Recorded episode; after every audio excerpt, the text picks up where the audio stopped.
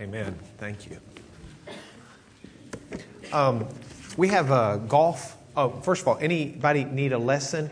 Uh, Mark's got not only the lessons for this week, if you need one, but last week's lesson, because a lot of what we're going to talk about this week um, is in last week. Well, no, we're not going to discuss the stuff in last week's lesson. Uh, so if you were not here last week or don't have a copy of last week's lesson, it's helpful for you to have in case you want to read it uh, or look at it later because it's got additional material beyond what we're doing today. So just raise your hand and you know go like this. I guess like one finger means one lesson and two. Uh, Mark will figure it out. Um, we got a bunch of hands all down in here, Mark. Uh, so if you get some help and y'all can get those. While they're passing out, a number of you signed up to play in Constable Ron Hickman's golf tournament uh, Monday, March 29th. Those of you who signed up, I've got the, the information sheet so that you know where to go. We've tried to put phone calls out to you. Uh, some of you, uh, Jan from my office was able to speak to. Some of you, she's left messages. But um, here's this information. If you need it, I'll have it up here. And, uh, or don't hesitate to call Jan in my office. Um, as I've gone through class, uh, uh, trying to get ready for the oral presentation, if you will, uh, the, the lesson in here as opposed to the written lesson, I think I'm doing a disservice to try and fit all of the rest of the Apocrypha together in today's class. So, orally, we'll probably divide it up and do some this week and do some next week. And uh, uh, sorry, but uh, I think I've figured out a way to do it that'll actually help integrate with the New Testament lessons we're going to start. Um, this is part two of the Apocrypha. Last week, in a nutshell, what did we do? We discussed that the Apocrypha uh, are a select number of writings that some folks in some parts of Christianity have recognized as part of the Old Testament, part of Scripture, part of the canon of, of Bible. Um, uh, most people who have recognized that are either in the Roman Catholic tradition or in the Greek Orthodox tradition. Uh, I believe the Russian Orthodox uh, tradition also recognizes it. Um, uh, uh, those portions of Christianity that come from the Reformation movement, Martin Luther, who, who sought to reform the Catholic Church, uh, uh, and the churches that descended from that, which is what we would consider most evangelical churches. You know, you started out with the Lutherans, but you get the Presbyterians with Calvin and, and, you, and the Westminster Confession of Faith, which uh, uh, uh, speaks out on this issue. You get a number of different churches of which we are a part. those churches typically do not believe that the Apocrypha is part of Scripture because those churches look to the Hebrew Old Testament to determine what the, the Old Testament should be, as opposed to the Catholic churches, which look to typically the Greek or Latin Old Testament, uh, which are translations ultimately of the Hebrew. Uh, so, the Apocrypha are books that if you get a Catholic Bible, uh, for example, the, the Jerusalem Bible, uh, you will see these portions in there. You will not find them in most Protestant Bibles today. If you'd gotten an original King James Bible in 1611, or if you've gotten some of the early Geneva Bibles that the pilgrims came to the United States with, or if, you could even get a revised standard version of 1958 that would have the Apocrypha in it, though most of the times those Bibles separate it out and say, this is the Apocrypha. Um, the Catholic Church does not say that the Apocrypha was originally part of Scripture. The Catholic Church recognized it as part of Scripture in 1546 at the Council of Trent. And then three books were still not counted scriptural by the Catholic Church. Those that remain and those that were counted as Scripture, the Apocrypha, the Catholics called and, and scholars call, and I should have put it up as a theological term de jure, deuterocanonical. Deutero is Latin for second and canonical. It's the second canon. It, it didn't make it in the first wave, it made it in the second wave, if you will. Um, so we talked about that last week, and you've got that in your lesson if you've taken a copy from, from them just now. Also, last week's lesson, we talked about some of the history of the Apocrypha and how it came to be regarded as canon by certain uh, groups and yet not as canon by others. All of that's last week. What I want to do this week is actually look at some of the books of the Apocrypha and look at them in a perspective of, of what they say to us, what they may have said to the New Testament writers. And uh, then next week we'll look at some more. And the ones that I've saved for next week will include the Maccabees books that have a lot of history of what happened in between the um, uh, Old Testament and the New Testament. So it'll be a nice segue into the New Testament. The first book we're going to look at this morning is called the First Book of Esdras. E S D R A S. Now, that's a fancy name, um, um, and I'm not sure that, that many people would say, Oh, yeah, I've heard of that name. Have you heard of the name of Esdras? Sure, you have. You just didn't know it. That's the Greek word or name for Ezra. Plain old Ezra. We have Ezra in all of our Bibles, right? But in the Greek, it's spelled, or, or we would put it into English letters as Esdras. Um, uh, they don't translate it in a Bible as Ezra. If I look here at my, my um, Jerusalem Bible, I'm not even going to find it. It's not even on here. The reason why is 1st and 2nd Esdras are two of the three books the Catholics did not decide are canonical. If you look at it in an Apocrypha collection, though, it won't be in there either as Ezra, it'll be in there as Esdras because they want to keep it distinct from the Bible Ezra. They don't want anybody being confused. Esdras is, is one of the books that Martin Luther would not even translate into his German Bible. This was the book that uh, Martin Luther said if you're going to read it, it's easier and quicker to go ahead and get the same information out of Aesop's fables. Um, he, was, he was not a fan of it. Uh, First Esdras is a, a, book that is a historical book. It basically tells the story of what happened to Israel from Josiah's Passover, which we would read in Chronicles, through the time of Ezra reading the law, uh, which we'd read about in the book of Ezra, or if you were Greek, Esdras. Um, the, the history itself, though, is not very good. Uh, the, the writer of First Esdras has it mess, messed up. He's got kings backwards, certain kings are backwards. He's got certain events happening at the wrong time. Uh, if you looked at it historically, comparing it either to known history that we know through archaeology or to the Bible's history, you'd say, well, this isn't right. Which is one of the reasons why people say this is not a book um, uh, that is inspired by God to the level of canon. It is a fascinating book, though. Um, mostly, my, my favorite part of the book is the, the debate among the three soldiers. And if you need to know anything about Esdras, this is the story you need to know. King Darius has had a big banquet, a big party. And everybody's basically gone home and everybody's sleeping off the party except these three soldiers. And they decide they're going to have a big debate. And here is the question that they're going to debate What is the strongest thing on earth. Okay, now think about that for a minute. What Lewis is thinking, me, no. Um, what is the strongest thing on earth? So, what they do is they decide that they'll each write it down on a piece of paper so that they can't change their answer. They're going to write it down on a piece of paper and they're going to take it to the king and they feel confident for some reason which the text never tells us, they feel confident the king's going to give whoever's right a great reward. So, each one kind of writes it down. I don't know if they folded it up, but in my mind they did. They fold it up and they give it.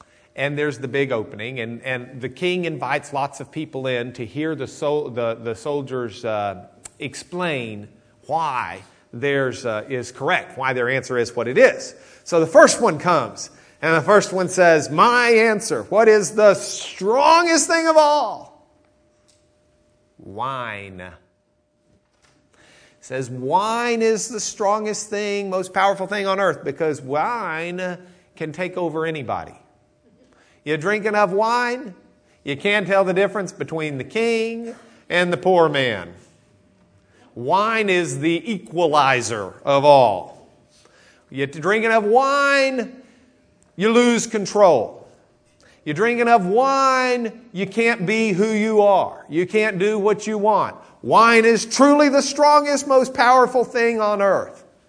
And the text doesn't tell us, but in my mind, everybody goes, Oh, very good, very good, and applauds. then the second guy says, Well, I'm not arguing the wine is strong, but it's not the most powerful. The most powerful thing on earth is the king. Because you think about it. The king says, Jump, you say, How high? The king says, Go to war, and people go to war. The king collects the tax. Everybody's got to pay the king. The king makes the laws. The king says, Kill a man, you kill a man. The king says, Spare his life, you spare his life. The king is the most powerful of all. Okay, now, part of us wants to say, okay, this guy's a suck up. Okay? He's thinking, well, the king's going to make the decision. I'm going to write he's the strongest. He's feeling pretty good about winning. And I'm sure all the people were realizing that. So I don't think the applause were quite as loud for him, except from the king himself. It's, very good, very good. Then the third guy, his slip of paper is opened, and it reads, Strong is the woman. I don't know if I'm getting more amens from the women or the men. Pat O'Quinn's up here going, Yeah, that's right, man. Uh, he says, Think about it.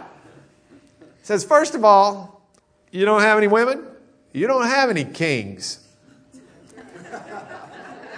says, Second of all, you don't have any women, you don't have anybody who's going to take care of the, the vineyards that make the wine. Everybody who's anybody came from a woman. This is what he says. He says, and it's more than that. He says, if you think about it, you go into a huge room filled with all these golden treasures. And if there's a good looking woman in there, the guys aren't looking at the treasure. They all look at the woman. Says, and it gets further. Men, they go out and they fight wars. They conquer lands. They work themselves to death to get silver and gold, money, riches. And all they do is bring it home and give it to the woman. That's what it says. And so everybody, oh, yes, the woman, the woman. And then the man says, but as strong as woman is, woman's not the strongest. Magna est veritas at Praevalent, or Praevalent, if you want to be technical, um, um, which is a saying that comes from the book of Esdras that's been used throughout the ages that says, Great is truth and strong above all things. Because as incredibly strong as, um, uh, uh, what was the first one? Wine. As incredibly strong as um, the king, and as incredibly strong as women, truth is what makes the sun come up and the sun go down. Truth is the seasons. This whole world would fall apart without truth. Truth is what stands above everything. Truth is the constant in the universe. It is truth that allows anything else to exist. And so truth is great and strong above all else. And all of the people went, hey, and the king says yes. And by uh, uh, uh, this man wins. It's interesting in the history of Christianity, church fathers, for many times, who, who believed in the Apocrypha as part of Scripture, church fathers would attribute um, uh, this, Augustine, for example, to a prophetic statement of Jesus Christ, who said, I am the truth, and that this was prophetic, that Jesus then was greatest above all things. Um, uh, I, this is what I would consider uh, folk wisdom. Um, uh, this is something that's very instructive. It's an instructive way of teaching our children uh, with a delightful story, uh, something that is, is true. And if you take it the extra step and see Jesus Christ as the truth, then truly that is the right answer, for he is the greatest thing that has ever walked on this planet. Um, Second Esdras, a different book. It's got the same name, but it doesn't really have any affiliation at all. Second Esdras is a unique book because it's kind of in separate sections. There are seven uh, uh, visions that are apocalyptic, which means they're visions about the end times or, or about the future, to be more accurate, the future. Um, but plugged in at the top of this are two chapters that were probably written by Christians and were not part of the original. That's the first two chapters. So the first two chapters are a Christian pref- preface. Then you have these seven apocalyptic visions. It's useful to look at because it gives you an idea of some material that was out there before John had his revelation. It gives you an idea of what was being written and what people were reading before they would get John's letter to the seven churches with his vision. Because this was well known literature in the Jewish circles, at least. Um, the first vision concerns the problem of evil, and it's a vision of why is there evil in the world. There is an angel, Uriel. The angel Uriel comes to Ezra and explains that the human mind cannot fathom God. And you want to know why there's a problem of evil? Basically, you can't understand it. Sorry. The second vision is why is it that the unrighteous are getting to judge Israel? Israel's God's people. Why are unrighteous nations getting to judge Israel? Why do we have to fight the, the, the Syrians, the, the Syrian dynasty, the Seleucids? We'll get into this some next week when we look at the history in between the Old and New Testament. And the answer that's given is that we don't understand all of history. When you're standing here and looking back, you can't understand everything that happened. The human mind doesn't fathom it. The his process of history is inscrutable. You can't really understand it all. But we can stand here and look forward and know that the faithful are going to be rewarded in the coming age. That's the second vision. The third vision why is it that Jews have not yet inherited the earth?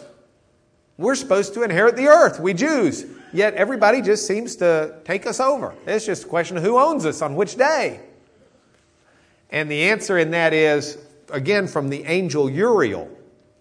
A Messiah is coming, and when that Messiah comes, he will reign for 400 years. And then there will be judgment. Now, the 400 years is, uh, uh, some would say, was symbolic within this literature to mean for uh, the duration of time that he should reign on earth. And when he's done, there will be a judgment coming. Um, there is a fourth vision that says Israel's not through getting punished. It's going to get punished again, but then there's going to be a new Jerusalem that will uh, come, that will be the county seat, if you will, or the whatever you might call it. Um, the fifth vision is a unique one. It's got this creature that's got three heads. It's an eagle with three heads and 12 sets of, of wings. And um, it's flying, and a lion comes up and devours, kills the eagle. And uh, this is a vision. The three heads, three is a, is a divine number. And so the three headed is a reference to uh, uh, spiritual things. 12 is a complete number. That's an earthly number, but you have 12 months of the year. There are 12 hours in a clock. There's 12 tribes of Israel. 12 historically has been a, a number that represents completeness and fullness. And this represents all physical and spiritual evil and righteousness. I mean, unrighteousness, wickedness. Okay? That's the eagle. The three headed means it's a spiritually evil, and the 12 wings means it's total evil. And the whole picture is all of evil is swooping and flying over the land, but a lion is going to come out and destroy and devour the evil. And the lion was symbolic of the coming Messiah in this apocalyptic literature. And so this was a vision that was indicating that Jesus, or uh, not Jesus, we know Jesus to be the Messiah, but they didn't have a concept of that. The, the Jewish concept that is being talked about in these books is very different than the kind of Messiah Jesus wound up being. The Jewish concept is that this is a, Jew, a, a Messiah who's going to come set up an earthly kingdom and give Israel its land and he will be a physical king. This is what the New Testament people thought Jesus was when they thought Jesus was Messiah. That's why they tried to make him king by force. And Jesus was saying, Time out, guys.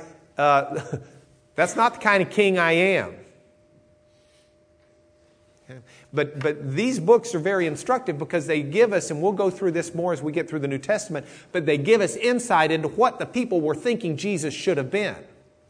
They were thinking that Jesus was going to come and devour all of the righteous with his army and set up his earthly kingdom.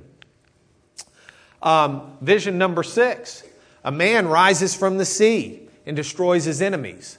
Another interpretation of the Messiah uh, uh, that there would be coming the Son of Man who would come from somewhere we don't know. That's why he rises from the sea. We don't know where he's coming from, but he's coming, and when he comes, his work will be to destroy his enemies and to conquer and set up the earthly kingdom. Um, and then the seventh vision is one that explains how Ezra went about, Ezra, Old Testament Ezra, how Ezra went about receiving, uh, in essence, the divine ability to write out all of Scripture. Um, and not only the 24 books that we would consider the Hebrew Old Testament, but also how Ezra would come about to write out uh, 60 other books of uh, merit. So that's, uh, that's that. Second Esdras. Now we pause for a commercial break. Adjust your watches, get your popcorn, use the restroom. Are you ready? Okay. Tobit. So I was uh, Harvey Brown, Harvey and Cindy are friends of ours who are here visiting for the Apocrypha class. And as uh, I was walking by and said hi to Harvey, he had his Catholic Bible open and was reading the book of Tobit. I thought, well, I was going to tell the story of Tobit this morning. I better sit down and read it and make sure I've got it right because he, you know, I don't want to mess something up. He used to be a judge, and that'd be bad for my credibility. So I probably should hand him the microphone and let him tell it since it's fresher in his brain. But I'll tell you the Tobit uh, uh, story anyway, and he can uh, over, overrule me if I've said something wrong.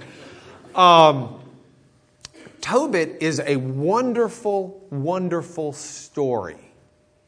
It's a story that has had some tremendous implications for Christianity over the centuries. It's a delightful story to read to your children.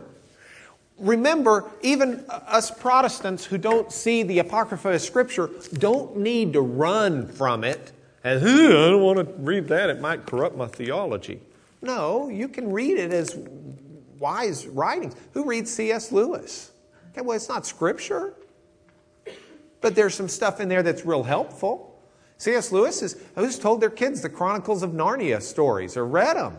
Okay, there's nothing wrong with that. It's a great way to learn about God. You know, you, you, it's, a, it's useful. Well, this is another story. This is a useful one. We just need to make it clear where it comes from and, and that this isn't something to build our doctrine off of. This is something that's useful uh, to, to read about. Tobit's a great story. It is what I call the kind of literature I call it is pious fiction. It was written in around 170 to 190 BC but it is written as if it takes place in about 721 BC, you know, a couple hundred years later. So it's kind of a historical, pious fiction, kind of like reading George MacDonald or something might be. Um, here are the characters. We need to know who the characters are for the story. Tobit is this righteous fella who, in the early part of the story, gets blinded. Uh, uh, I think it's bird droppings that blind him and uh, he, do not look up when they're flying. Um, he gets blinded. Now, he's also a married man, and he's the father of a boy named Tobias, who's a good lad. And uh, so um, we'll go now to Tobias. Tobias is the son, righteous fella, good kid, not married as the story's beginning. Um, there's this girl named Sarah. Sarah is a, a distant kinsperson um, who uh, has been married seven times, but has yet to consummate her marriage because there's a demon that's in love with Sarah who kills um, uh, her suitor, her husband, each night before the wedding can be consummated. And um, so she's gone through seven husbands so far and never yet um, uh, uh experienced the fullness of marriage. Um, Raphael uh, uh, is an angel in this story in disguise. Uh, some of you are Hebrew scholars in the works. Jehovah Rapha is God that heals. Rapha means healer. What's El? God. Raphael means God heals. Okay? It's two Hebrew words put together. And that's the angel Raphael. So, these are the characters. Let me tell you the story. Do I have any of it down there? Ah, that's history. Leave it alone. Let me tell you the story. So, Tobit is this righteous man. Tobit uh, is, is uh, doing all the things right. He starts the story out living in Jerusalem, but he finds favor with Sennacherib and gets moved off to Nineveh, but he stays righteous and holy. There are three pillars of, of holiness in the Jewish faith during this time period, intertestamental time period, the 170, 190 BC, even up through Jesus. The, the, the Jews would debate.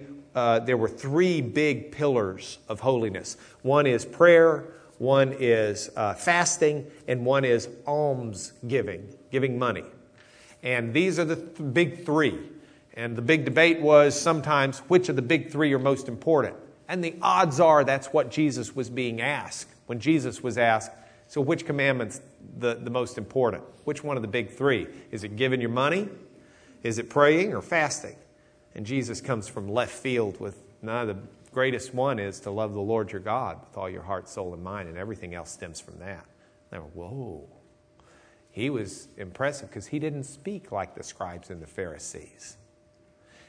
So they're big three with these. And if you read, uh, Tobit is a righteous man because he's big on almsgiving, he's big on the fasting, and big on the prayer. He's holy and righteous before the God, God and for some bad reason and some misfortune, when he, Tobit is in the middle of doing a good deed, Tobit gets blinded by uh, uh, bird dookie.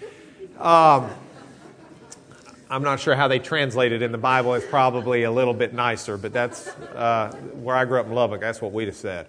Um, Tobit thinks he's near the point of death. In fact, uh, figures he might as well die. So he calls his son Tobias in and says, Tobias, I need you to make a journey. I, I, I want to tell you all the things you need to know. You need to marry a family woman. Uh, don't marry the heathen.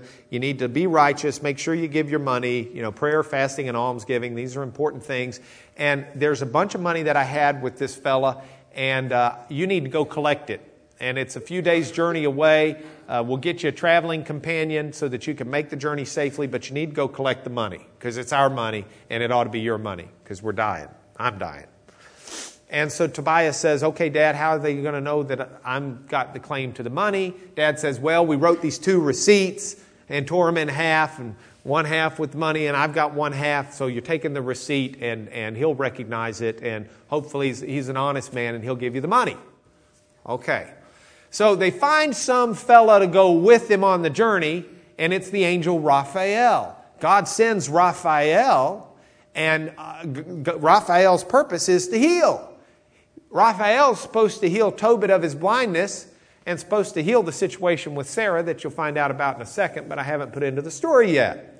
So Raphael is an angel in disguise. No one realizes he's an angel, and he's going to get paid a drachma a day to go travel and show the way, be the guide and, and all, and help Tobias uh, go get the money. Meanwhile, Sarah, bless her heart, as I told you, she's been through seven husbands so far, and every one of them dies the night of the wedding. Uh, uh, and they die early in the night, you get the impression from the story. I mean, it's just like almost immediate. Um, so, uh, uh with that as background, Tobias and the angel in disguise set off on the trip.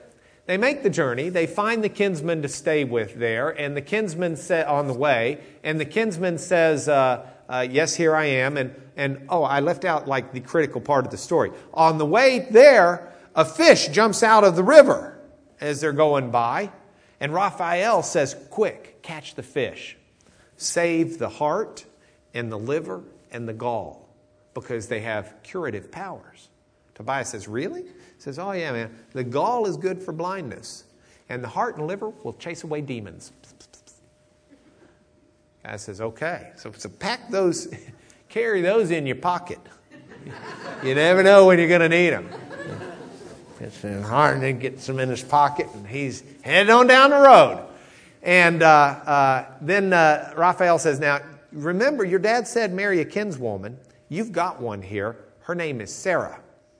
And uh, uh, you need to marry her. And Tobias is a holy guy, but he, he says, You know, I know about Sarah. says, I think I would be um, Henry VIII. I got married to the widow next door. She's been married seven times before, and everyone was a Henry. Remember the Herman's Hermit song? Wouldn't have a Willie or a Sam. I'm the eighth old man. I'm Henry. Henry the eighth I am. Second verse, same as the first. Um, he says, uh, You know, I'm not really sure that's a cool deal. Raphael says, Trust me, man, this is the way to go. Says, uh, When you get in there, this is a demon that's been doing this. So, what you're going to do is you're going to burn the heart and you're going to burn the liver. You're going to chase that demon away. So he says, All right. So, uh, would you help set it up? So, Raphael does the talking to the dad, and they're all excited. And, you know, I'm sure they've got the wedding dress there. It's just fresh back from the dry cleaners. And uh, um, Ethel, we still got the flowers. And uh, they get the, the wedding all set up. And uh, um, the dad likes this kid. You know, he's thinking, oh, he's a kinsman, redeemer under the law of Moses. This is wonderful. I hate to see him go. And, uh, oh, oh, it gets worse. I mean, the wedding happens, and, and Tobias and Sarah are off to the bedchamber, and the dad's trying to get some sleep and says, oh, heavens, why am I wasting time? I need to be digging a grave. And he gets his servant to come in, they start digging the grave. It's when he's done digging the grave that he sends the servant to say, Go see if he's dead yet. And uh, the guy's not dead yet because he burned the heart, he burned the liver, they chased the demon away. In fact, the demon fled all the way to Egypt, where Raphael went and bound him in chains so he couldn't come back. And so um, the marriage works. And, and they don't consummate the marriage actually for several days. Uh, uh, um, and so I think three days of, of non consummation while they dedicate themselves to the Lord in purity and with prayer. And then there's a 14 day festival, uh, wedding festival, and the parents are elated. They finally got rid of their daughter and um, you know to someone and it worked and they just you know the, the, the whole thing's just turning out dandy um, meanwhile, however, Tobit's family is very worried. His mother and father realize that the boy's been gone a lot longer than he should have been gone. Uh, Tobias does send Raphael on the way to get the money, and Raphael finishes the journey, gets the money, comes back. Raphael and the family, uh, the, the, Tobias and Sarah, they're all headed back to, to Nineveh, to Tobit. Tobit and his wife are in tears. They've done the calendar. They realize the boy's been gone too long. His cell phone's not working. They don't know what's going on. And so they're all upset. And then the boy appears and he's got a kinsman wife and he's got the money. And there is great rejoicing. And it is then that uh, uh, Raphael tells the boy, hey, by the way, you still got that gall in your pocket? Yeah, I do. Okay, make the salve, put it on your dad's eyes. It's going to smart, but it's going to heal the white spots that are there, and, and uh, his blindness will be healed. And it is. It's a wonderful story, delightful story. Now, it's a story that's had some interesting effects in history. Louis IX, who was uh, uh, the king in the 1200s that was the big crusade leader, when he finally got married, this was a big marriage story. This would be told in, this is in the Amish marriage manual, minister's manual for Amish wedding ceremonies to tell this story. And uh, Louis IX, um, who became St. Louis. Uh, he's the canonized St. Louis who St. Louis, Missouri, St. Louis, Missouri, the, the whole crew get their name from. Um, Louis gets married to his wife, uh, uh, and they don't consummate the ma- marriage for three days. And holy people during the Middle Ages would often do that. They would wait three days to consummate the marriage after the wedding out of respect and tribute and holy piety from the book of Tobit. Um, uh, it's also important because of what it does tell us about Jewish piety, the big three prayer, fasting, and almsgiving. It's also important because it is uh, an indicator of, of great teaching and activity about angels and demons that happens a lot in books between the Old Testament and New Testament. If you go back to the Old Testament, you don't read a whole lot about angels and demons. You read very little if you take into account the entire book, now, the, or, I mean, all of the books there are references, but they are very few and scattered. Yet in the New Testament, angels and demons are all over the place. And it's during this intertestamental time period that there was a lot of talk and a lot of writings and a lot of knowledge about angels and demons being thrown around uh, by various peoples. Next story, or next book Judith. Judith is another book that uh, I would consider a religious allegory. Some people consider it historical. They are in the minority. Uh, I don't think it's anything that happened. I think it's a story that was written to try and illustrate some religious truths that were very useful for the, the Jewish people in the 150 to 200 BC era. We'll talk about it more next week, but this is a time period about 150 to 200 years before Christ when there was a great deal of fighting going on about the people in, in Israel. Egypt wanted them, Syria wanted them. The, the Israelites themselves, the Jews themselves, would dicker back and forth about which one they should be associated with. And then in comes one of the Antiochuses, Antiochus Epiphanes, we call him, one of the Antiochus who's a ruler out of the Syria part, and decides he's going to make all of, all of Jewishness Greek. And uh, he comes in and winds up forcing everybody to follow the Greek religion. He takes the temple that is dedicated to Yahweh and turns it into a temple to worship Zeus and brings in and forces people to either worship Zeus, the Greek god, or die. And uh, the whole temple is desecrated in that way. And, and the people, you know, they're taking down different high priests and putting in different high priests based upon which political party's going. And the people are in a real struggle as to trying to figure out should we hold on to Yahweh, should we hold on to the faith of the fathers, or should we go ahead and junk it and do the convenient thing with the Greeks and the Greek god system? That kind of stuff. In the midst of all of that, the story of Judith comes out, and I think it's a religious allegory to tell the people to hold on in faith to God. The story itself um, goes back uh, uh, 300 years from the time I'm talking to you, or 400 years, goes back to the time of, of, okay, I need to sneeze. And I mean, it's one of those things where it's just like right there, but I'm not sneezing. It's a real distraction while I'm up here. Not that Judith is anything to sneeze at. I don't think that it is, but I want to. Um, excuse me for just a minute. And, and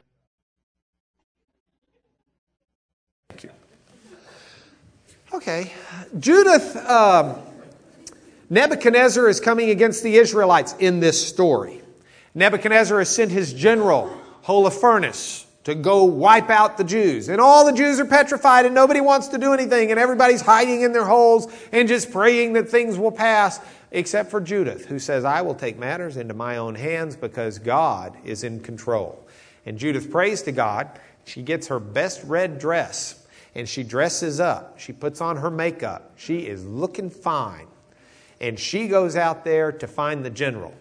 And all of the heads turn when she walks by. And she goes right in to find the general. And she says, I am here to help you conquer the Jews. And he says, Well, I don't know what you look like you're here for. And he, she says, Well, that's what I'm here for. And he is beguiled by her beauty. And he is so taken in by her he starts lusting in his heart after her, and somewhere in there his brain starts going fuzzy, and he's not thinking clearly because he's thinking about her and how to woo her, and his guard is dropped. Power number three. Power number three. That's exactly right. I see my mom out there. Mom taught me growing up, she said, You watch it. Those holy men, they always got caught by women. You know, you go through and it listed them, you know, you, you start looking. David, boom, down, you know. And there are a bunch of them that did, you know. It's, it's uh, powerful stuff. That's right. That's right. You think wine will mess up your thinking. So, um, and I mean, that's what's happened here. I mean, it's just that you read the story, this is what it's saying. And his head, he starts thinking kind of fuzzy. And, and the bottom line is, is um, uh, he never gets a chance to uh, uh, complete uh, uh, any type of action based upon his lust because she kills him, beheads him, because he sends everybody out. And she didn't just have a red dress she had a weapon. and uh, he's, he's dead. And she takes his, the general's head back to the people, and it's a rallying cry not only for the Israelites, but it petrifies uh, the Babylonians who flee. The uh, Holofernes' army flees. And all of Israel is saved. And it's a story that, that was written to try and teach Israel uh, to be faithful to God. Because uh, your, their, their salvation, their help, could come from any number of unexpected areas but it comes from God. And so to be faithful to God. Don't submit to your enemies, trust God. Now, next, we have some additions to the book of Esther. We talked about them last week. I'll just remind you. Esther is a very unusual Old Testament book, the only book in the Old Testament that doesn't mention God, doesn't mention prayer, doesn't mention worship. And that's the Hebrew text of Esther. The Greek text of Esther that's come out of the Septuagint, out of the translations in Egypt of the Bible into Greek, uh, uh, those have additional parts to the story of Esther that kind of fix that problem for those who think it is a problem. I happen to think it's a, a cool technique in the book of Esther to write a book that's so clearly about God providing for his people and his people's devotion to God that, that it's underscored by never saying God. You know, it's, it's by never saying that, that God did this, and yet it is so apparent in the book that it's the hand of God.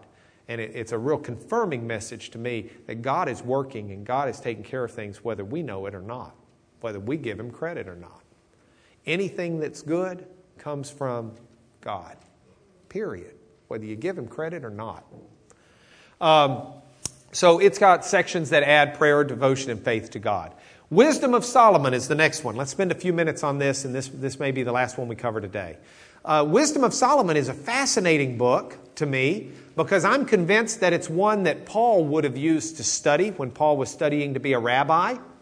Uh, you remember the uh, Apostle Paul when he was Saul, studied at the feet of Gamaliel.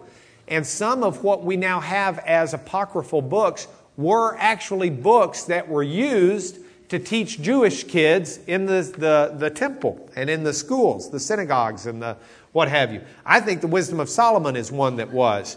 Uh, it's not written by Solomon, and, and folks know that. Uh, folks knew that then. No one's ever thought it was. It's kind of wisdom of Solomon in the sense of a tribute. Uh, a lot of the Psalms will say a Psalm of David. The, the, the title doesn't mean that they're Psalms written by David. It can just as well mean that they're Psalms about David or Psalms that were inspired by David. Uh, it's a title that's been added that's not in the original Psalm anyway. Uh, uh, so the same uh, thing goes true for this. This is not wisdom written by Solomon. Um, there are some things in it that let us know that it's not written by Solomon. It was written by someone after Plato had come and gone because there are some very Platonic uh, ideas that are in it. It was Plato uh, who first wrote and, and expounded philosophically on the idea that the soul, our soul, pre exists our birth and that when we're born, we're, our soul is just being trapped into a body. Imprisoned is the word that Plato uses. And, and these ideas are there. Um, uh, so, so we know that this was written sometime after that. It's also interesting that the, I've never understood, and I'm not a good Catholic scholar. I'm sure there's a Catholic explanation, but this repudiates the doctrine of purgatory uh, uh, uh pretty clearly as I read it. And uh, I've got that reference in last week's lesson. I won't go back into it, but uh, uh, it's, it's in there as well.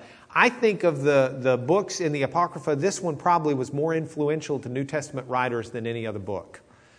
This is a book that they would have had very good knowledge of, and so it would influence them significantly. Um, how many of you have seen The Passion? Okay. If you think about Jesus' crucifixion, do you think that seeing the movie The Passion would influence the way you think? Of course it does. Uh, not that the Passion was divinely inspired um, in, in, a, in the same sense that the Bible was. It, it, it, it, may have been inspired in that God was behind it, I believe that, but, but not in the sense of uh, uh, the Bible being inspired. But it affects what you think. So, so, you know, you've got these guys like Paul, the Apostle Paul, who read and study the wisdom of Solomon and that stuff enters into their minds, and these are ideas and words and thoughts that they have. Some of which, as they learn about Jesus, they find confirming. Some, as they learn about Jesus, they say, hey, that's different than what I had been taught. And so they learn to contrast. But it's interesting to see how Paul references some of this. And so I pulled out just a couple of passages from the Wisdom of Solomon and the book of Romans to give you so that we could look at it together. And I, there's just a couple. But Romans 1 20, 21, 22, those are, are um, what I put up here. Romans 1:20, Paul says, "Since the creation of the world, God's invisible qualities, his eternal power and divine nature, have been clearly seen, being understood from what has been made." So, men are without excuse. What Paul's saying here is, is uh, in a nutshell, you, know, you walk in this world and you see what God's made. You don't have an excuse for not knowing there's a God. Okay? Wisdom said this Wisdom of Solomon, chapter 13, verse 5. For from created things does man form the image of their first maker. For living among his works, they make diligent search. They are not to be excused. And he's making the point you know, you, you look at the creation, you look at the things created, and you can form an image. You can see that there has to be a creator living among his works. You make diligent search, you see these things, you're without an excuse for recognizing there's a God because of the things you see. Paul continues in Romans. Although they knew God, they neither glorified him as God nor gave thanks to him, but their thinking became futile and their foolish hearts were darkened. Again, out of 13 from the book of, of wisdom, it says, By nature, all men were foolish and had no perception of God, and from the good things to be seen had not the power to know him that is. And as we read it in the English, you can see the thought that's there, but you sit down and you read the Greek and you see the same words being used. Um, just my English translations from the NIV. I'm using uh, R.H. Charles's translation of the uh, uh, Apocrypha, and so it, it, it doesn't translate as clearly. For to know you is perfect righteousness. To know your dominion is eternal life. That's wisdom 15:3. Look at it again. To know you, God, is perfect righteousness. To know your dominion, where all you reign, is eternal life. Now think about that and compare it to what Jesus says in John. Jesus would have known these words. Jesus says, let's take the wisdom of Solomon and make it the wisdom of God. And look how he kicks this verse up a couple of notches. Jesus says, This is eternal life that they may know you, the only true God, and Jesus Christ, whom you've sent. Wisdom said, eternal life is to know God's dominion. To know God is to know is, is perfect righteousness. Jesus says, no, eternal life is to know God as the only true God and Jesus Christ. Jesus is God's dominion. Jesus is what God is. Jesus is God. And Jesus is, is saying, if you think that the wisdom of Solomon is right, that to know God is righteousness, and eternal life is to know how God's righteousness is exhibited in the world, His dominion, let me lay it on the line. Eternal life is this to know God. But God's righteousness and His dominion are the same thing. That's Him whom God sent, Jesus Christ. And these are the kinds of passages that, that really allow us to um, take things. I'm going to skip through this, Ecclesiasticus. Um, it's, well, I can do it real quick. Ecclesiasticus is just another, it's like Proverbs, the second chapter. It's a, a guy, Ben Sira was a teacher in the 100s, and he taught Jewish kids. He had a school, and this was a book he wrote for kids to learn by, to learn moral precepts. It's, and he modeled it off of the book of Proverbs. So I give you an example up here. Many have fallen by the edge of the sword, but not as many as killed by the tongue.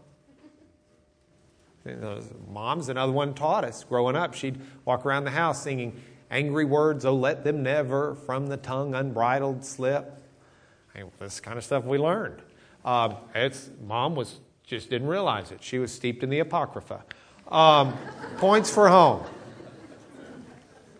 Number one, truth really is strongest of all if we understand Jesus is the truth. Point number two on marriage, waiting three days and all that stuff, don't worry, it's the Apocrypha. number three, uh, the Apocrypha can give insight for holy living, and we should see it for that. And number four, if you know Jesus and you know God, you know eternal life. You've seen the on the some churches on their marquee, no Jesus, K N O, know life, no Jesus, N O, know life, N O. If you know Jesus and you know God, you know eternal life. Would you pray with me? Lord, thank you so much for the many myriad ways you teach us and the many messages you have to teach us. And the, the, it, it, it brings joy to my heart, Lord, to see through the ages how you have worked. Uh, things that come and things that go, but in the midst of it all, how you manage to focus your people back to who you are. And Lord, it's my prayer that's what we'll do in this class and that's what you will do in our lives, that, that you will bring us back to a focus of who you are that outshines in, in any problems we have. That you are ultimately a healer of all of our problems. That you are ultimately a, a, a healer of all of our relationships, a healer of all of our infirmities, a healer of, of all of our difficulties. That you come down and, and touch us with a promise of making us whole one day in your presence for eternity. Thank you for the many ways you show us. In Jesus we pray, amen.